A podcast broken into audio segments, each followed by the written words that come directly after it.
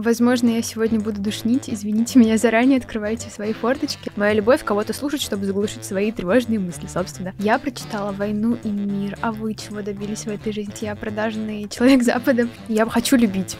Полюбите меня, пожалуйста. Всем привет! Это новый выпуск подкаста «Чокнемся». А, у нас сегодня а, выпуск с приглашенным гостем. Лена, скажи привет. Всем привет, дорогие слушатели. А, Лена у нас а, блогер и человек, приобщенный к миру литературы. А, и, собственно, говорить мы сегодня будем о литературе. У нас попросили сделать подкаст о ЕГЭ. Это не совсем наша тема, но о литературе мы любим говорить, и мы не могли упустить такой возможности, поэтому сегодня э, мы хотим поговорить вот, собственно, об этом. Вообще у нас еще тут Рина. Рина, подай знак. Всем привет, друзья. Да, я тоже здесь как э, литературный критик в области фужера, так что... Да, мы сегодня тут немножко поиграем в литературную критику, и... Наверное, целью этого подкаста будет помочь э, людям, которые не очень понимают вообще прикол классики, понять ее прикол. Лен, наверное, мы зададим такой тебе вопрос. Э, как у тебя раньше, вот в школьные времена, строились взаимоотношения с литературой именно с классической? Ну, я тут скажу очевидные вещи, которые, наверное, даже не знаю, как это описать, но я очень любила литературу в школе, то есть это... Факт. Я с пятого класса очень много читала. Вообще, я очень рано начала читать. И я буду сегодня, видимо, какой-то такой зубрилой заучкой, которая будет сидеть такая... Знаете, я вот тут читаю книжки, да, там учусь, ну да, вот ЕГЭ сдала. Ну, не хочется, конечно, такой образ создавать, но просто я с детства любила классику, любила читать сначала сказки, потом произведения, которые мы в школе проходили. Единственное, я не любила Тараса Бульбу и Гоголя, но все остальное просто в моем сердце, и поэтому как будто бы любовь к литературе мне никто не прививал, как будто бы я сама к этому пришла и вот до сих пор в этом живу. Ты можешь сказать, что вот сейчас, находясь на втором курсе, твое отношение к литературе как-то изменилось с того времени? Mm, нет. Вот я сегодня буду говорить, видимо, не очень неочевидные вещи, которые вы не хотите от меня, возможно, услышать, я не знаю. Но нет, у меня как будто бы все время отношения с литературой супер ровные, не очень абьюзивные, а вполне здоровые и экологичные. А, то есть, ну вот с одиннадцатого класса я как будто бы изучаю литературу в одном ключе, и не могу сказать, что как-то университет сильно поменял мое отношение. Но я думаю, тут зависит от университета и от... У нас в университете преподают литературу достаточно классическим образом, и И примерно так же, как и литературу в школе, поэтому не могу сказать, что что-то у меня в жизни поменялось. Но, тем не менее, тебе, типа, все нравится. Да. Ну, я такой немножечко мазохист. Не один такой. Нет, ну я бы сказала, что у меня очень сильно поменялось отношение к литературе вот с периода школьного, потому что в школе ты все-таки, готовясь к ЕГЭ по литературе, идешь по какому-то формату, шаблону, тебе э, втюхивают то, что ты должен знать, как ты должен это знать, как ты должен это объяснять, а потом ты выходишь в университет и понимаешь, ну и встречаешься вот с этим миром литературной критики, где есть целая куча каких-то умных дядек, которые все думают по-разному, всех друг друга э, кроют самыми нелестными высказываниями, и в целом они все в чем-то правы, и все в чем-то ошибаются, и ты такой «Вау». А я тоже могу что-то сказать, типа, ничего себе, мое мнение тут считается. Возможно, я сегодня буду душнить, извините меня заранее, открывайте свои форточки, но у меня просто и подготовка к ЕГЭ была такая специфическая. У меня, меня готовил преподаватель, который сейчас преподает у нас литературу в университете. У тебя в жизни ничего не изменилось, да? У меня в жизни вообще ничего не изменилось, понимаешь? Как бы мы в одиннадцатом классе, у нас был нестандартный подход к подготовке. Ну, во-первых, мы заучивали сочинения, что было, конечно, ужасно, и что действительно шаблонно, и, наверное... не очень правильно, но вот то, как он нам преподавал литературу, как он рассказывал разные интересные факты, примерно такой же подход и остался на первом, на втором курсе. Но, конечно, да, начинаешь смотреть немного шире на литературный мир, ну вот особенно вот на втором курсе сейчас. Ну вот у меня было ощущение, вот после того, как я год отучилась в универе, как будто бы все время в школе я смотрела, знаешь, типа через вот, через... Вот чуть-чуть приоткрытую дверь, знаешь, через глазок, типа, я смотрела на литературу, а потом мне взяли дверь, открыли, я такая, ого, вау, вот это да. Рина, у тебя ну, как было? Касательно школы, ну, я не знаю, я всегда любила литературу, это был, дело было даже не в том, как нам ее преподавали, что это просто мое такое увлечение, которое... так же, как и у нашей дорогой гости, длится э, с детства. Так что, ну, у меня никогда не было такого, что, о, Господи, мне что, нужно прочитать какое-то произведение за, там, два дня или за неделю до урока? Нет, но, да, когда мы пришли в университет, и нам такие, слушайте... То есть у нас было две точки зрения. В школе нам говорили, что у вас нет своего мнения, оно никому не нужно. Вот вам нужно знать это, это и это, чтобы набрать хорошие баллы на ЕГЭ. А когда ты приходишь в университет, тебе говорят, слушайте, как это у вас нет своего мнения, нам нужно только оно. Как бы ваше мнение, что вы Блин, думаете? Мы были вообще в шоке, когда у нас первый раз спросили свое мнение. Мы такие, какое мнение? Дайте нам шаблон, как ответить на да, вопрос, мы, мы такие, не понимаем. Извините, у нас нет своего «я», как, о каком мнении идет речь. Я что могу сказать, что мне это произведение вообще ни разу не понравилось, и что ну, я могу его там обложить всеми невозможными, некрасивыми словами, мне никто за это ничего не сделает. Нам недавно преподаватель, э, что мы анализировали, по-моему, обыкновенную историю, да. И он нам такой... Ну вот здесь персонаж сделал плохую вещь, хотя он позиционируется как хороший, и это, наверное, ошибка автора. Я как бы не отрицаю то, что произведение супер, но вот это его проёб. Мы такие, ого, так можно говорить? Типа трэш, ничего себе, это шок. У нас, наверное, немного тоже отличается подход и в плане преподавания литературы. У нас нет семинаров по литературе, у нас есть только потоковые лекции, на которых лектор прям сидит и вот так вот рассуждает. И, в принципе, ну вот на первом курсе это было прям сильно заметно, навязывает свое мнение, как и в школе. На втором курсе у нас появился другой преподаватель, который заставляет нас думать, что очень приятно на самом деле. Он говорит, что на экзамене нужно будет сказать свое мнение. Это вот тоже у нас только на втором курсе такое началось, поэтому я пока только проживаю этот уникальный опыт э, думать и анализировать литературу, это непривычно именно, ну, как-то не в рамках ЕГЭ.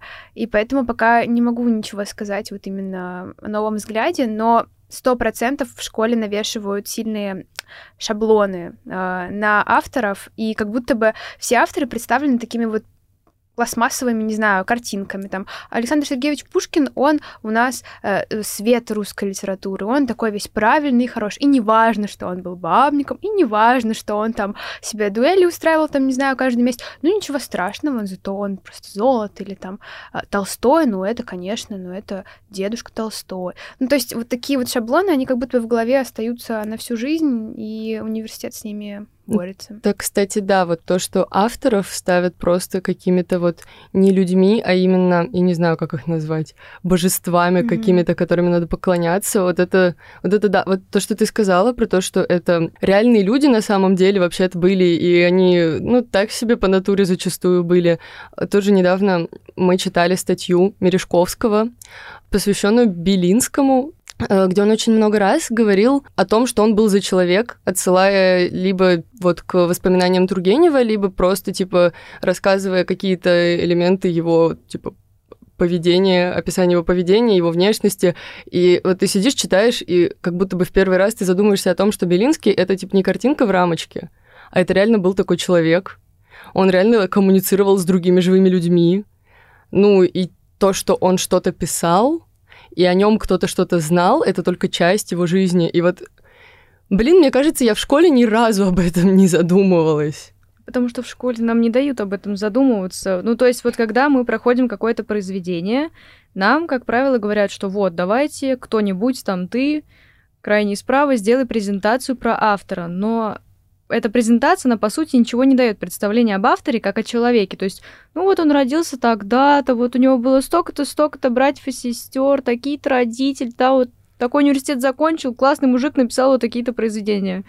Все, а вот то же самое Толстой, да, то есть все такие, блин, великий, великий.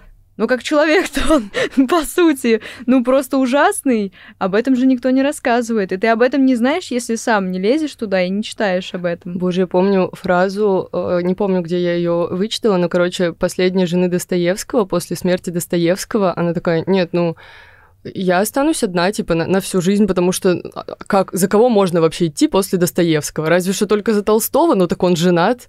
Я сижу, это все читаю, думаю, блин, вот это вкусы у тебя, конечно, в мужчинах, я в шоке. Тяжело тебе, наверное, живется. Мне кажется, было бы здорово, если бы в школе делали бы акцент именно на дневниках писателей и на мемуарах. Мем- мемуарах, я правильно сказала? Да, да. да. Всё, какое-то слово странное. А, например, записки из подполья, записки из мертвого дома Достоевского или, не знаю, детство, юность Толстого. Ну, как будто бы у нас в школе большого акцента на это не было. Мы так прошли, пролистали, потом такие, так, ну, война и мир, да, война и мир. Если бы мы чуть больше погружались в биографию писателей, наверное, было бы легче, и мы бы не воспринимали их как как такие шаблонные картинки. Ну, это, наверное, в школе нормально, потому что ты параллельно проходишь сто миллионов предметов, и у тебя нет возможности погружаться в каждый. И, наверное, просто не каждому это нужно. Это такое общее образование. Поэтому потом, когда ты идешь дальше на высшее гуманитарное, ты глубочайше шокирован тем, что тут вообще происходит. Вот э, мы вообще к чему идем? Мы же хотели поговорить про экранизации э, произведений русской литературы. Это то, к чему прибегали, наверное, все по разным причинам. Кто-то хотел э, не читать «Войну и мир», вместо этого ее посмотреть. Э, кто-то просто хотел отдохнуть, у кого-то были какие-то другие причины. «Война и мир», раз уж зашла речь. Причём, есть... Да, извини, Ксюша. Мы э, говорим про экранизацию как нашу, так и би би си. Потому что было бы интересно их сравнить между собой. Ну, мне кажется, что экранизация би би си — это настолько авторская интерпретация, ее просто невозможно сопоставить с книгой. Это супер авторская интерпретация, но как бы дадим слово да, Лене. Лен. Да, смотрела ли ты эту экранизацию? Я смотрела, как раз я продажный человек Запада. Я смотрела только экранизацию би би си, я не смотрела вот этот прекрасный советский фильм, поэтому я смотрела его отрывками и не могу вот так полноценно сравнить, но, конечно, когда я смотрела би би си, этот сериал, ну, он не сильно похож на «Войну и мир», но, может быть, в этом и его какая-то прелесть, он как будто бы сглаживает углы, как мне показалось, он как будто бы более такой романтизированный, приятный, легкий, ну, конечно, не считая там момент смерти Болконского, допустим, но он очень красиво снят, вот то, что точно хочу заметить, вот эти вот невероятные пейзажи гор, вот эти вот локации там с дворцами, это очень красиво. Вот я согласна. Вот все, что про него можно сказать, он красивый, то есть он очень красиво снят, там очень красивые костюмы, там... Э- подобраны несколько очень классных актеров, но, на мой взгляд, например, Наташа Ростова мимо вообще совершенно. Я не могу ее сопоставить с Наташей Ростовой книжной версией. Да, сто процентов. Ну, она очень красивая, мне нравится актриса, но то, что она не похожа, ну, блин, у Наташи Ростовой были темные волосы и прекрасные ее усики, ну, а где у этой девушки темные волосы? Я даже больше, мне кажется, не к этому у меня вопрос, а, знаешь, к тому, что Наташа Ростова, она же типа, ей четырнадцать-тринадцать лет же по книге там в начале, и это совершенно, типа, глупый, незрелый ребенок, там, какой-то супермечтательный, а там такая дама с таким, я бы сказала, немножечко паскудным даже взглядом, и вообще вот вайб, ну, у меня не считался. Ну, мне кажется, это фишка всех американских каких-то экранизаций, то, что они выбирают для актеров-подростков и актеров-детей э, актрис, которым двадцать пять лет, допустим. би би си — это вроде бы бритиш. А, это бритиш, да, это... Ну, да. Но они тоже попали под это. Но на самом деле этот сериал, он, да, красивый, но он настолько неправдоподобный. То есть если вдруг кто-то из наших слушателей или вообще решит посмотреть этот сериал, чтобы понять «Войну и мир», то вы не поймете ровно ничего, потому что там банально нет даже знаменитой сцены того, как э, Болконский лежит под дубом и размышляет о жизни. Там нет сцены про небо под Аустерлицем. Ну или они показаны очень-очень условно так, типа «вот оно было», но мы не будем на этом распыляться, потому что это неинтересно. Давайте это и лучше... так все знают. Да, давайте лучше покажем какую-нибудь постельную сцену или тусовку. Кстати, да, например, тусовки... п- постельную сцену э, Элен с ее братом. Она, mm-hmm. да, очень потрясающе. Вообще великолепно. Зачем это было сделано? Это вопрос. А ты смотрела, да, вот э, фильм старый? Я, я смотрела старый фильм советский, я смотрела эту экранизацию просто для того, чтобы их сравнить между собой. И еще, кстати, такая придирка к экранизации английской, они вообще промахнулись с образами. Но вот с костюмами просто абсолютный минус. Но... Потому что в девятнадцатом веке люди так не ходили. У них там свой какой-то мир, очень красиво, все очень здорово, но реально с «Войной и миром» мало общего имеет. Да. А у меня вот вопрос, раз ты смотрела советский фильм, а как там подобрана Наташа Ростова? Там она эта девочка, да? А, там я не могу точно сказать, сколько было актрисе на данный момент лет, но мне кажется, она хорошо... Во-первых, у нее были темные волосы. Да, но вообще она очень хорошо вписалась. Есть... Мне больше всего запомнился Пьер Безухов из старой экранизации, хотя из новой тоже, вот, из английской, потому что он там более-менее хорошо ну, вот Пьер смотрится. Пьер в Ди Би Си был плюс-минус, вот, ну, да. Mm-hmm. Да. Да, согласна. Болконский из америка... английской экранизации мне не понравился, хотя сам актер хороший, но как-то вот не хватает в нем какой-то такой харизмы или стати, вот что-то такое прям, вот, что было в Болконском. Я, мне кажется, свыклась, несмотря на то, что сериал не длинный, я вот к концу как-то её так вроде бы, ну да, типа, в целом это вполне себе такой Болконский. Он, по-моему, еще вот на фоне Наташи Ростовой, он очень даже словил но, вайб. Но он потому что более-менее вписывается. В... Ты мне ответь на такой вопрос, вот насколько вот советский фильм близок я не знаю, хотя бы по вайбу к книге вообще. На мой взгляд, очень близок. Во-первых, стоит начать с того, что книга вышла в тысяча восемьсот пятьдесят седьмом году, если я не ошибаюсь, а сериал вышел... Ой, фильм, извините, вышел ровно через сто лет. Ого. То есть, ну, это не такой уж и большой разлет, будем честны.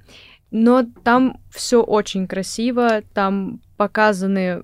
кульминационные моменты произведения. Сами актеры, они очень хорошо постарались. Причем это же фильм Сергея Бондарчука. Mm, да, и да, он да. сам играл там Пьера Безухова как раз, если я не ошибаюсь. Просто... А я не могу ошибаться в этом плане. Да, очень хорошо. Мне кажется, что в целом достаточно сложно снять фильм по книге, особенно вот то, что касается там классической литературы, если это какой-то роман, чтобы э, он был близок по передаче идеи, по вайбу, по ну, конкретным образам. Я вообще не могу привести такого примера.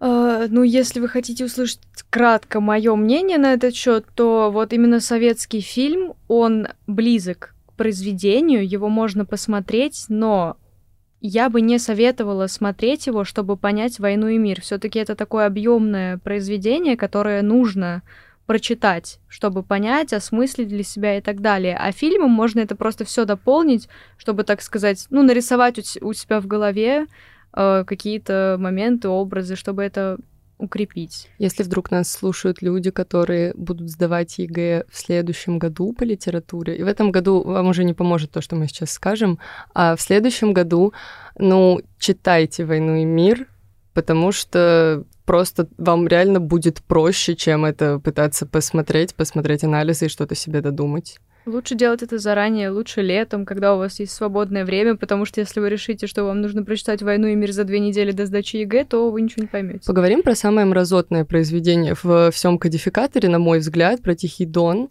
Вот мне кажется, что после того, как ты читаешь в десятом классе «Войну и мир», а потом открываешь «Тихий Дон», тебе кажется, вот как будто бы э, «Война и мир» — это что-то такое, типа, э, заоблачное и прирадужное, там что-то птички поют, дуб, там все дела. Ты открываешь «Тихий Дон», а там кровавая мясорубка. Да, согласна. Мне кажется, вот «Войну и мир» как-то можно заромантизировать, так что вот, я прочитала «Войну и мир», а вы чего добились в этой жизни? А «Тихий Дон», ну, как-то даже звучит... А я прочитала «Тихий Дон» и скончалась от депрессии. Да, согласна. Кстати, вот что хотела добавить э, к вашим словам про «Войну и мир», э, то, чего реально не передать через фильм, это авторские отступления. Но это, правда, то, что нужно прочитать, эту воду, которую нужно через себя пропустить, чтобы просто осознать эту жизнь. Ну, реально, рассуждения Толстого, они, не знаю, открыли мне новый мир в десятом классе. Да. Я не очень люблю Толстого, но я вот тот человек, который, когда люди начинают шутить про э, сцену про дуб на сто страниц, и такая... Блин, вы не понимаете, это важно, так нельзя говорить вообще, вы просто глупые. И начинаю, типа, объяснять, зачем нужна сцена с дубом, поэтому читайте сцену с дубом. Да, читайте. Я, кстати, сегодня, наверное, буду единственным человеком, который не скажет чего-то против «Тихого Дона». Ты Меня... любишь? Э, я люблю все произведения, о которых я могу поговорить и побомбить. Не, а ну это... я согласна, да. А это то самое произведение, на котором я сгорела когда-то. У нас были такие баталии с учительницей литературы, потому что я такая: нет, Григорий Мелехов, да он козел, он вообще не человек, его нужно было убить, у него даже брат был хороший, более-менее, но он просто ужасен. Она такая: ну ты что, Арина, ты же, ну как, ну как можно... Ты же хороший так... человек. Да, ты же хороший, ты должна его понять, вот он, я думаю, нет, все. Ну, в общем, да, мне оно понравилось, потому что я прям отлично тогда сгорела. Пожар был у меня дома. У меня просто очень э, врезались в память вот эти вот трагические судьбы именно женских персонажей. И мне, конечно, запомнилось это все как что-то очень грустное и мрачное. По нему же тоже две экранизации. Есть старый сериал, а есть вот какой-то такой относительно новый. И нам, кстати, преподаватель э, еще школьный хвалил этот сериал новый, говорил, что он очень даже неплох, и очень даже... Даже нам что-то включали, по-моему, на уроках, какие-то эпизоды. Вы что-нибудь из этого смотрели? Потому что у меня так целиком и, и, и не дошло. Мне очень стыдно, я не читала «Тихий Дон», я прочитала десять страниц в одиннадцатом классе и решила, что посмотрю фильм. Так, десять минут фильма посмотрю, и будет достаточно. Ну, плюс краткое содержание, любимый брифли. В итоге меня затянуло, и я посмотрела весь фильм, там, кажется, две части были этого фильма. То есть я посмотрела все, и я в конце сидела и просто рыдала, и меня трясло, я думаю: вау, что я хочу это перечитать и, ну, на бумаге увидеть вот этот шедевр. Ну, я не дошла до этого, как бы, ну, всё. Но она да. сложная, ее читать да. действительно сложно. Она там еще на каких-то диалектах, особенно в начале, там их очень много. Но вот...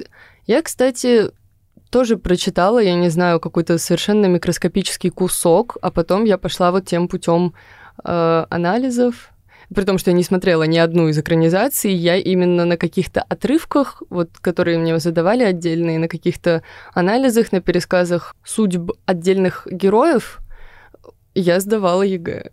И в целом мне, ну, было достаточно знаний, чтобы сдать ЕГЭ, но типа «Тихий Дон» для меня вот он какой-то такой немножко замыленный и очень страшный. Ну да, возможно, за счет событий, которые описываются, и за счет того, что, ну, Шолохов как бы там за словом в карман не полезет. И, ну, я, опять же, не могу сказать ничего, я смотрела. Но я смотрела новую версию, этот сериал пятнадцатого года, очень классный, здорово подобранные актеры. Я не могу сопоставить, опять же, с книжной версией, но вот то, как у меня это было в голове по кратким содержаниям и анализам, и то, как это было показано в... в фильме многосерийном, это совпало. Это было реально классно. И, ну, прозвучит немного метафорично, но как будто бы режиссерам прям получилось передать вот эти вот авторские отступления, про которые я сказала в «Войне и мире», получилось их передать картинкой. Это звучит странно, но это факт. Особенно в конце, вот как будто бы ты смотришь на то, как этот э, Григорий возвращается в свой этот хутор, там, где уже никого нет. Там потом, кажется, какая-то такая очень красивая сцена, где появляются все уже... Простите за спойлер. Все умершие персонажи. Ну да, такой спойлер, конечно, классный. Вот, и, ну, прям... Очень цепляет. Да, очень. Это, кстати, очень красивая сцена. Нам ее даже как-то показывали в школе. Именно после этого я как раз решила посмотреть этот сериал. Но вот что касается старой экранизации, все-таки у нас Григорий Мелехов в книге в самом начале — это двадцатилетний парень. Такой весь из себя веселый, который вечно к девчонкам пристает и так далее, готовится к военной службе. Но в старом фильме, он, по-моему, тысяча девятьсот пятьдесят седьмого года, там, ну, актер Петр Глебов, он, ну, взрослый, там прям мужик такой, ух, ну, ему, я не знаю, сколько ему лет было, вот, чтобы не соврать, но вот когда нам показывали, опять-таки, отрывок, как будто бы под сорок. Там еще, насколько я знаю, фильм настолько старый, что там звук не очень хороший. Короче, наш вердикт, э, мы понимаем, что это очень сложное произведение для восприятия, и вот если вы в школе, вам предстоит «Тихий Дон», вы можете посмотреть новый сериал, он хороший. Мы рекомендуем не читать, не тратить время на эту говну. Ну, ну ладно, вот последние слова я беру назад. Просто не марать свою неокрепшую психику, и лучше посмотреть мультики. Ну, кстати, вот последнее, да, что я скажу по поводу «Тихого Дона». Конечно, оно ужасное произведение, но оно обусловлено тем временем, в которое все это писалось. Оно, по-моему, работал над ним Шолохов с тысяча девятьсот двадцать пятого по тысяча девятьсот сороковой год.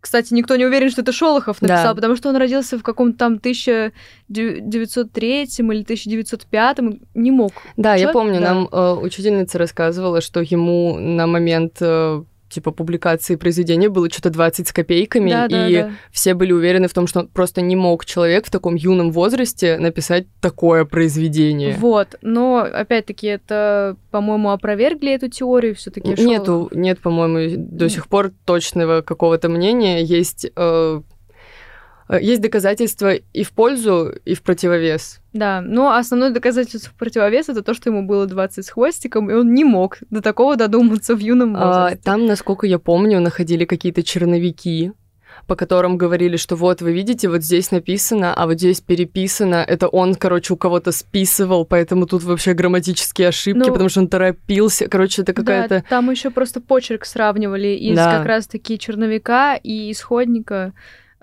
И сказали, что типа вот, это разной рукой написано. Там вот, и кто-то сравнивал правша. еще с судьбой человека и говорил, да. что очень по-разному написано, что это явно типа слог разных людей. Ну, короче, в этом можно покопаться, это интересно, если вы закончили школу и вам нечем заняться. Да, но дело не в этом. Я бы все равно, несмотря на травматичность этого произведения, а там действительно, ну, описаны жестокие вещи, и очень сильно страдают женские персонажи, причем мне жалко, допустим, как Аксинью, которая там умерла, так и Наталью, да, я, господи, я боюсь уже перепутать. Она все заспойлерила, имена. давай, давай да. добьем тем, что Анна Каренина прыгнет под поезд.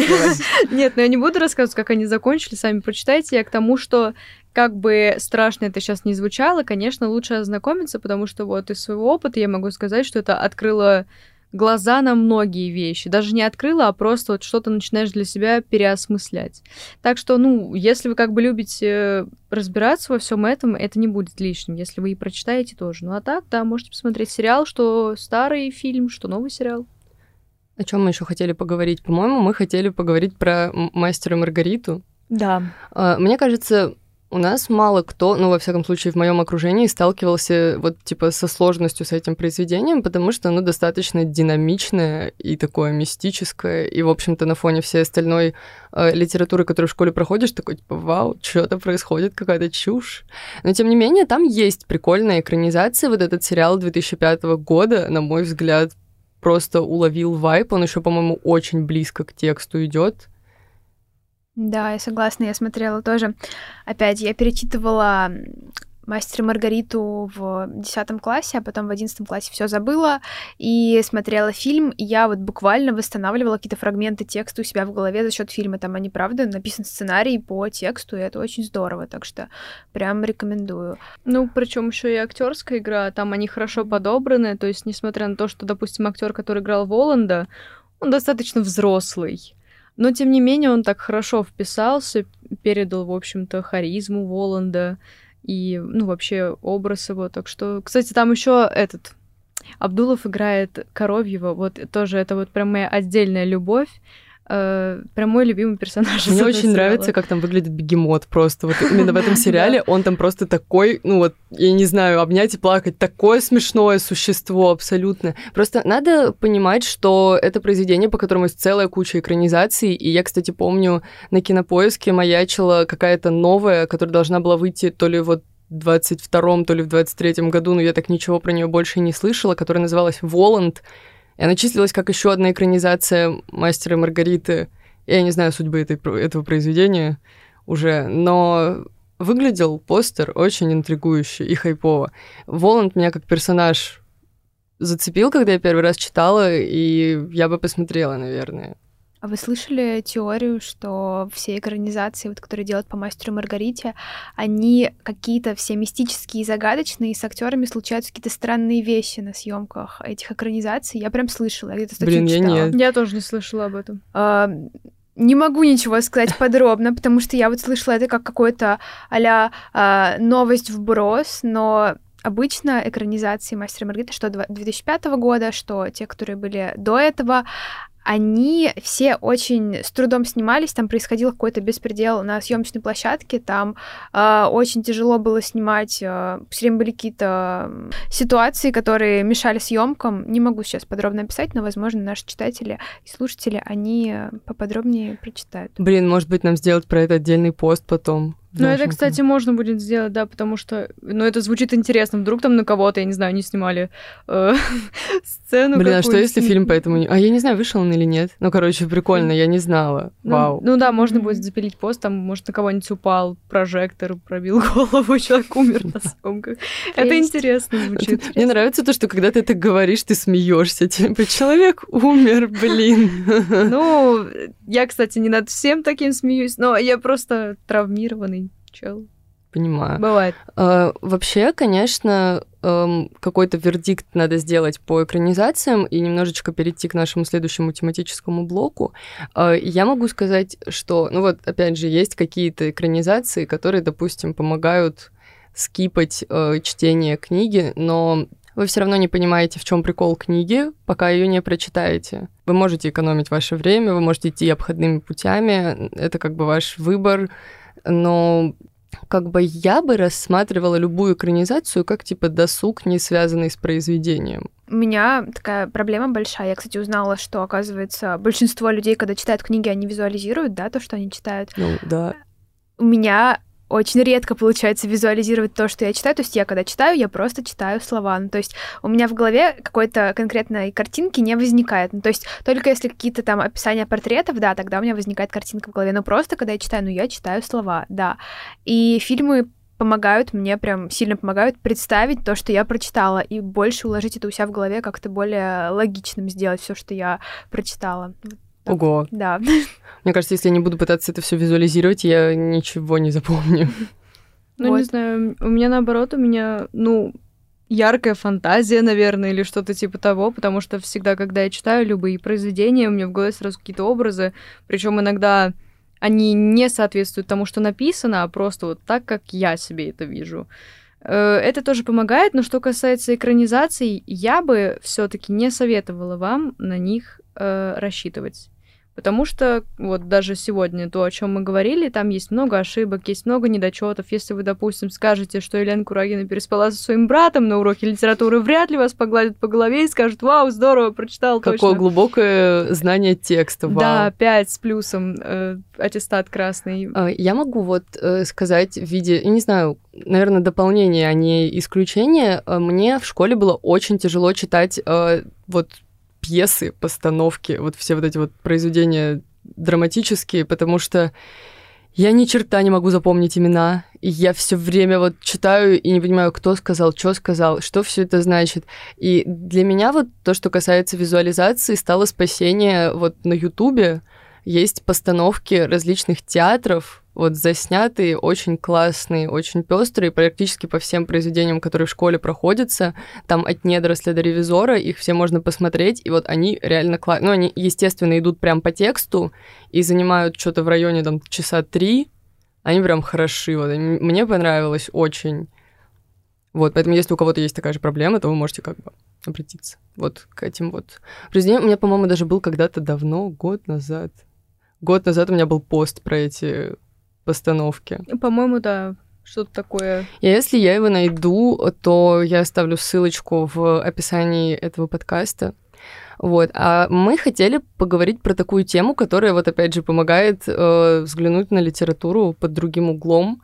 Это такие шоу формата «Чтобы мне поделать, только бы не почитать», или вот «Книжный клуб». Я, кстати, не смотрела. Кто-нибудь из вас... Я смотрела «Книжный клуб», ну, буквально один выпуск, он был не про классику, естественно, но это было прикольно. Я не смотрела... Нет, я посмотрела десять минут какого-то выпуска по, кажется, какому-то классическому произведению, не помню какому, по-моему, Евгений Онегин, если у них такое было, или «Горе от ума», ну, то есть что-то такое. И мне не понравилось. Мне как слишком много шуток, слишком много какого-то балагана, и не зашло вообще. Мне часто присылали когда-то какие-то отрывки, и я такая, блин, так смешно и так правда. Я помню, мне прислали какую-то выжимку, пересказ Мартина Идена оттуда, где они такие, типа, ну, Мартин Иден, это про то, как чувак, короче, тупой, там, ну, и так далее. И понеслась, и я, короче, это все слушаю, и такая, ну, в целом, это то, как я бы пересказала это произведение. У меня не сильно высокое мнение о Мартине Идене, мне не зацепило, мне не понравилось, и как бы смешно, но я тоже пыталась включать и смотреть, и такая, блин, что-то происходит, какой какой-то хаос, трэш. Вот мне намного больше нравится формат, чтобы не поделать, только бы не почитать. Мне, кстати, мне очень нравится. Мне нравится именно за счет харизмы ведущих. Ну, это просто, это то, что просто тащит все выпуски. Я недавно поняла, что я не запоминаю то, о чем они говорят в выпусках. То есть я их слушаю и такая, вау, как Алинки классные, какая классная Даша, боже, какие они прикольные. Они еще так запариваются над визуалом, да, вообще. Особенно вот, типа, сейчас вот этот новый сезон.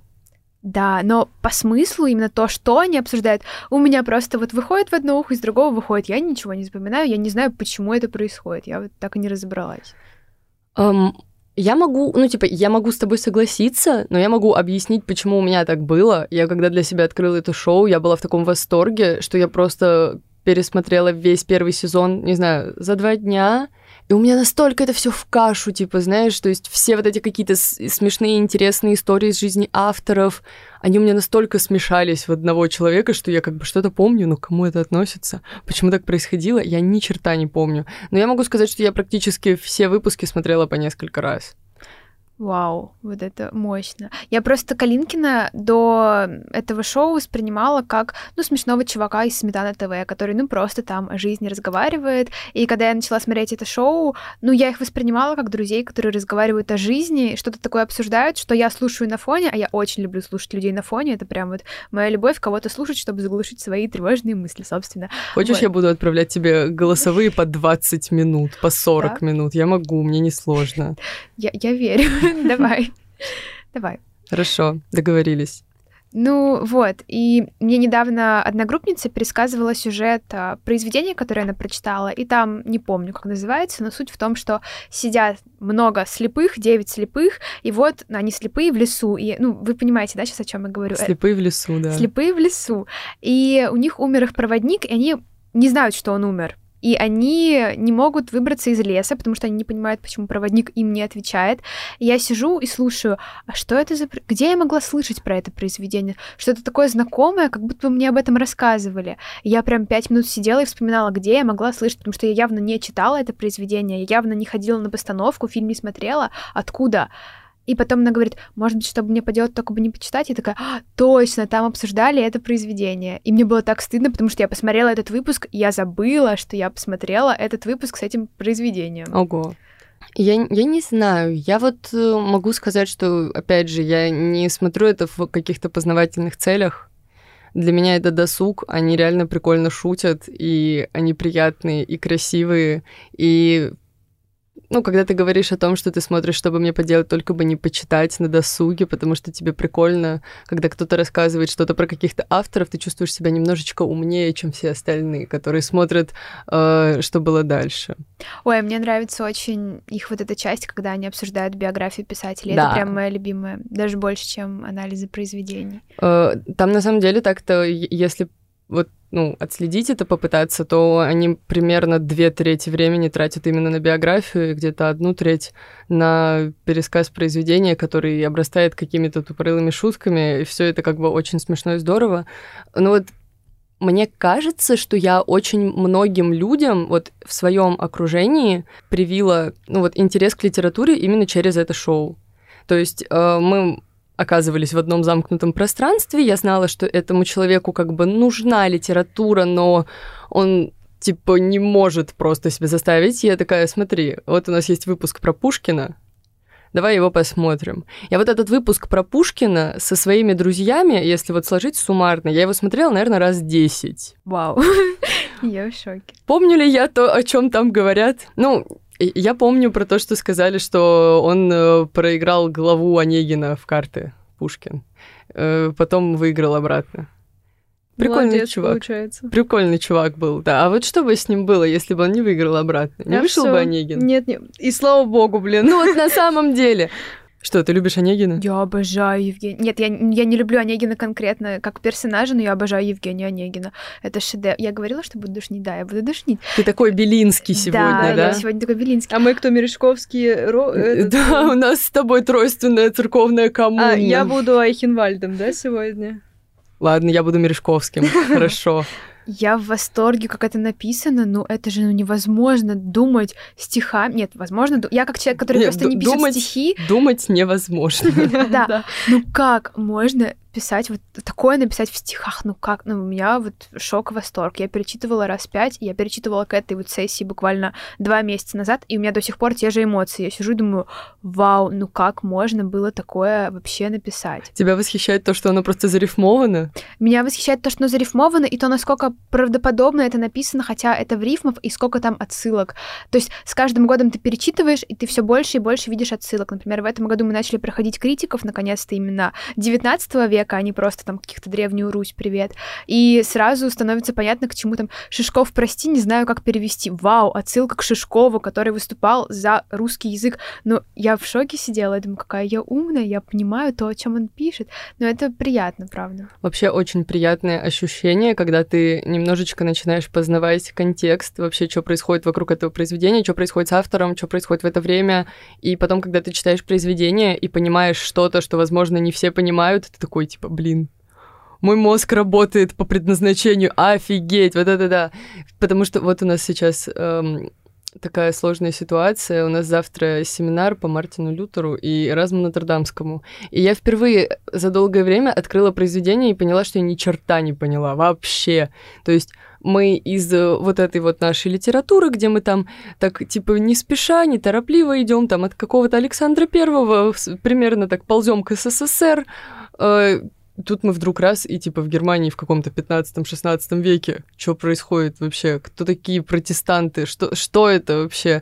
Вот, и, короче, я, наверное, тут могу как бы резюмировать, почему люди не любят читать классику, потому что не все просто понимают, что происходит в этой классике. Не все знают, когда вышло произведение, кто его писал, зачем он его писал. Мне кажется, ну вот лично для меня классика — это как способ понять этот мир и отрефлексировать какие-то моменты. Иногда классика была для меня каким-то психологом, возможно, иногда взрослым, который берет меня за руку и проводит вообще в этот мир. И поэтому я думаю, что просто у людей разные подходы к познаванию мира, и кто-то познает его, допустим, через книги, кто-то через фильмы, кто-то через, не знаю, общение с людьми, например. Сомнительный способ. Да, странный способ. Не знаю, ну, я вообще не фанат шоу всяких литературных. Я все-таки человек старой школы, больше за... Я, я человек старый. Я человек старый, да. Ты старше, чем я. Блин, тихо. Я человек старой школы, я больше за книги, за именно не электронные даже, потому что мне в электронных не нравится читать. Я люблю тратить деньги на бумагу. Поэтому я люблю вот сесть основательно, подумать.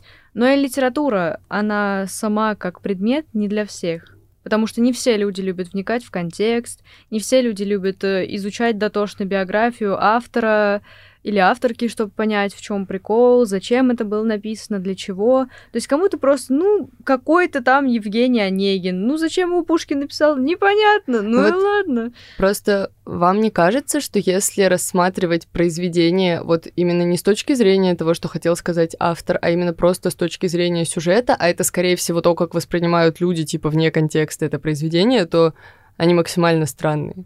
Персонажи ведут себя странно, заканчивается все странно, происходит что-то странное, и зачем оно происходит, тоже непонятно. Ну, мне кажется, что многие сюжеты очень близки к реальности. Я вот обожаю, это мое любимое занятие, навешивать на людей ярлыки персонажей из ä, произведений. Типа, о, он, ну он Печорин, типа, все с ним понятно. А этот, ну, он как Онегин, да, такой немного странненький. Ну, то есть это прям мое любимое, очень похоже на жизнь. Ну вот, опять-таки, все зависит от восприятия этого. Ладно, да. Я просто вспоминаю «Отцы и дети», где я такая, типа, чел просто умер на месте. Зачем он это сделал? И только когда мне э, разжевал мой преподаватель по литературе, что, ну, ты не понимаешь, у него просто разрушилась картина мира, он не мог просто дальше жить. И я такая, а, блин, разрушите кто-нибудь мою, мою картину мира, пожалуйста. Ну, я, кстати, считаю, что он все еще очень бездарно умер в моей голове. Вот он, я понимаю, что он умер, из-за чего он умер, и как бы весь контекст, но в моих глазах это так бездарно. Так, у нас вообще-то уже как бы время ближе, близится как бы к завершению. Лена, мы с тобой открываем такую традицию с нашими приглашенными гостями. У нас для тебя небольшой блиц. Хорошо. Это, это, это, это не... Там нет правильных, неправильных ответов. Это ЕГЭ по литературе, скажи честно. Не-не-не-не-не. Это, это... Мы, значит, составляем психологический портрет Лены Шушуриной. О, Господи, еще хуже. Ну, ладно, а, значит, последний фильм, который тебя впечатлил. Я пересматривала «Амели», и мне понравилось очень «Амели». Да, я очень много от тебя часто слышу про этот фильм. Когда-нибудь я, может быть, его посмотрю. Я ее третий раз пересматриваю, Ксюша, это знак. Пора посмотреть. Хорошо, хорошо. А, книга, которую ты бы посоветовала прочесть каждому? Блин, а ну можно думать или это блиц, да? Это блиц. Sorry. Можно думать? Нет, я не запрещаю тебе думать. Кстати, опять продолжаю душнить, я бы посоветовала «Войну и мир» сто процентов, чтобы просто как-то вот понять этот мир. И еще... Я недавно прочитала «Исповедь сына века» Мюссе. Это вообще это французский исповедальный роман, и мне он так понравился. Он настолько про наше время, он настолько про наше поколение, поэтому, возможно, если вы немножечко мазохисты, и вам нравится все такое странненькое и, ну, странненькое, то почитайте. Интересно. Мне кажется, мы в этом подкасте звучим так заумно. Mm-hmm. Ну, ну, главное, ум... что мы друг друга понимаем. Умные типа, тёчки, типа. Мы просто в других да. подкастах сидим, шутим какие-то совершенно вульгарные шутки, а тут люди включили такие, что происходит вообще?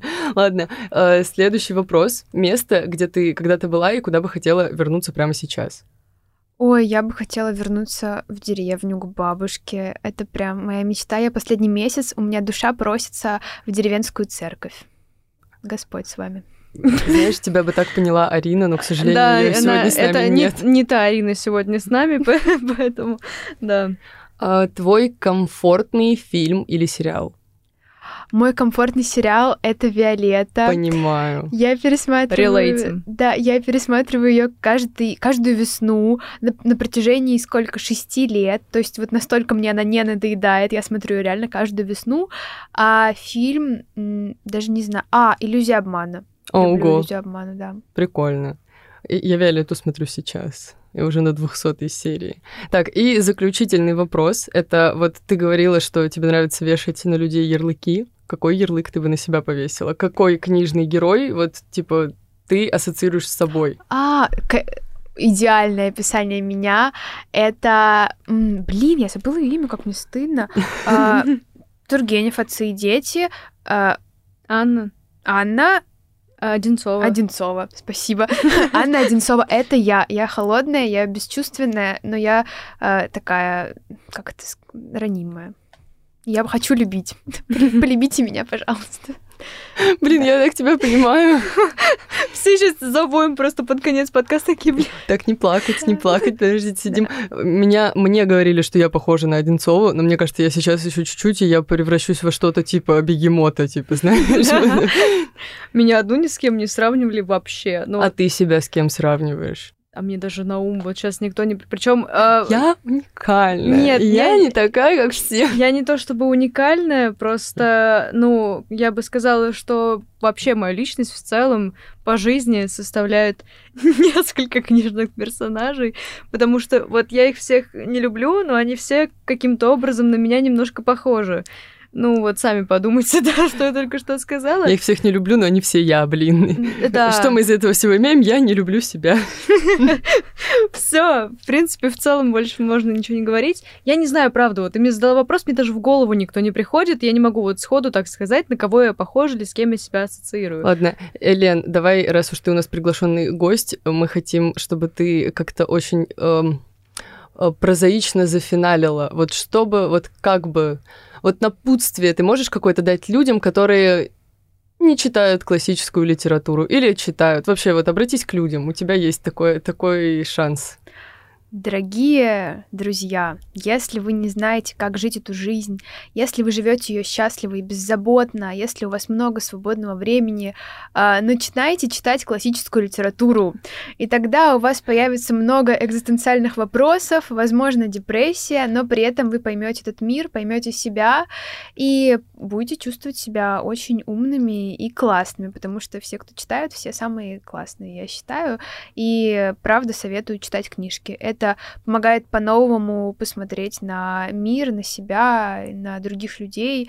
И особенно, когда ты романтизируешь то, что ты читаешь, это просто это прекрасно, прекрасное чувство. Боже, у нас будет, сейчас будет спойлер, мы так редко делаем, но у нас стоит в планах подкаст про романтизацию вообще как да. про концепцию. Блин, классно. Кстати, вот раз Лена любит навешивать ярлыки, вот пока мы сидим в прямом эфире, мы... кто? С Ксюшей. Да. Из литературных героев? Да, да. Ну вот так, чисто навскидку. Я бегемот. Блин, сейчас я задумать. Сейчас я буду сто часов сидеть думать. Ну просто... Ну, с Ксюшей, наверное, чуть-чуть попроще, потому да, что вы знакомы. Кажется, да, да, с Ксюшей попроще. Мне кажется, что Ксюша — это Софья из «Горя от ума». Вот такое вот необычное у меня сегодня сравнение. Я не знаю, почему, но мне кажется, это такая... Ну, вот вокруг тебя фамусовское общество, но это не мы, естественно. Ну, естественно. Мы умные тетки. Да, мы умные тетки.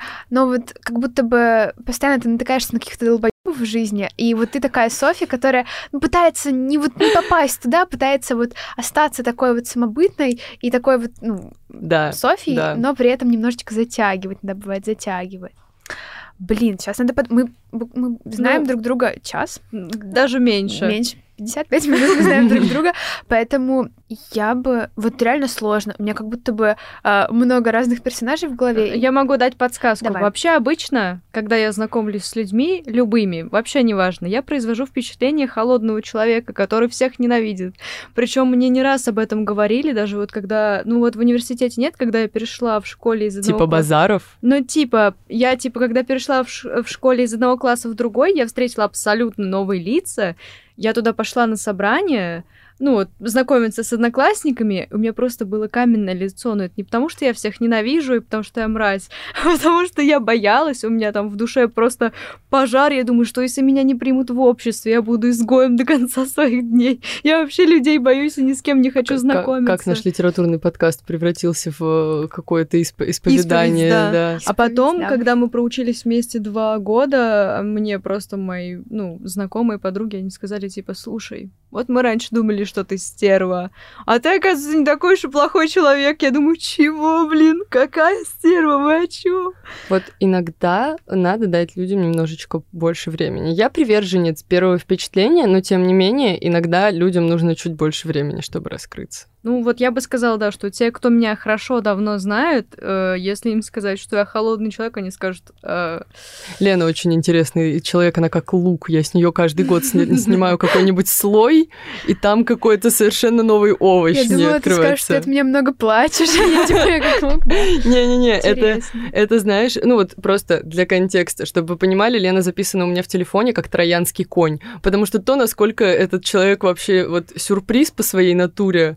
Мне кажется, мне кажется, вот об этом не знают Ленины подписчики. У тебя такой э, правильный образ не придраться вот в интернете. Я что могу быть разной. Ты можешь быть разной, да. но, но ты не можешь показывать все свои границы в блоге, которые у тебя есть в жизни. Ну, сто процентов. Я просто... У меня очень сильно расставлены личные границы, и мне кажется, если я буду показывать всю себя в блоге, я сойду с ума. Я просто буду... Бля, что я сейчас сказала? А зачем это все было? То есть для этого у меня есть свой закрытый канал, в который я сливаю все, все вообще говно, которое происходит в жизни, чтобы потом просто не жалеть то, что я это вылила на, на аудиторию, и потом такая, блин, а это же потом может стать моим компроматом. Я реально, я боюсь. Я, вот вы, вы бы знали, какой я мнительный человек. Я когда говорю, я оглядываюсь, чтобы никто не подслушал меня. И когда я что-то записываю и публикую, я сто раз подумаю об этом, да.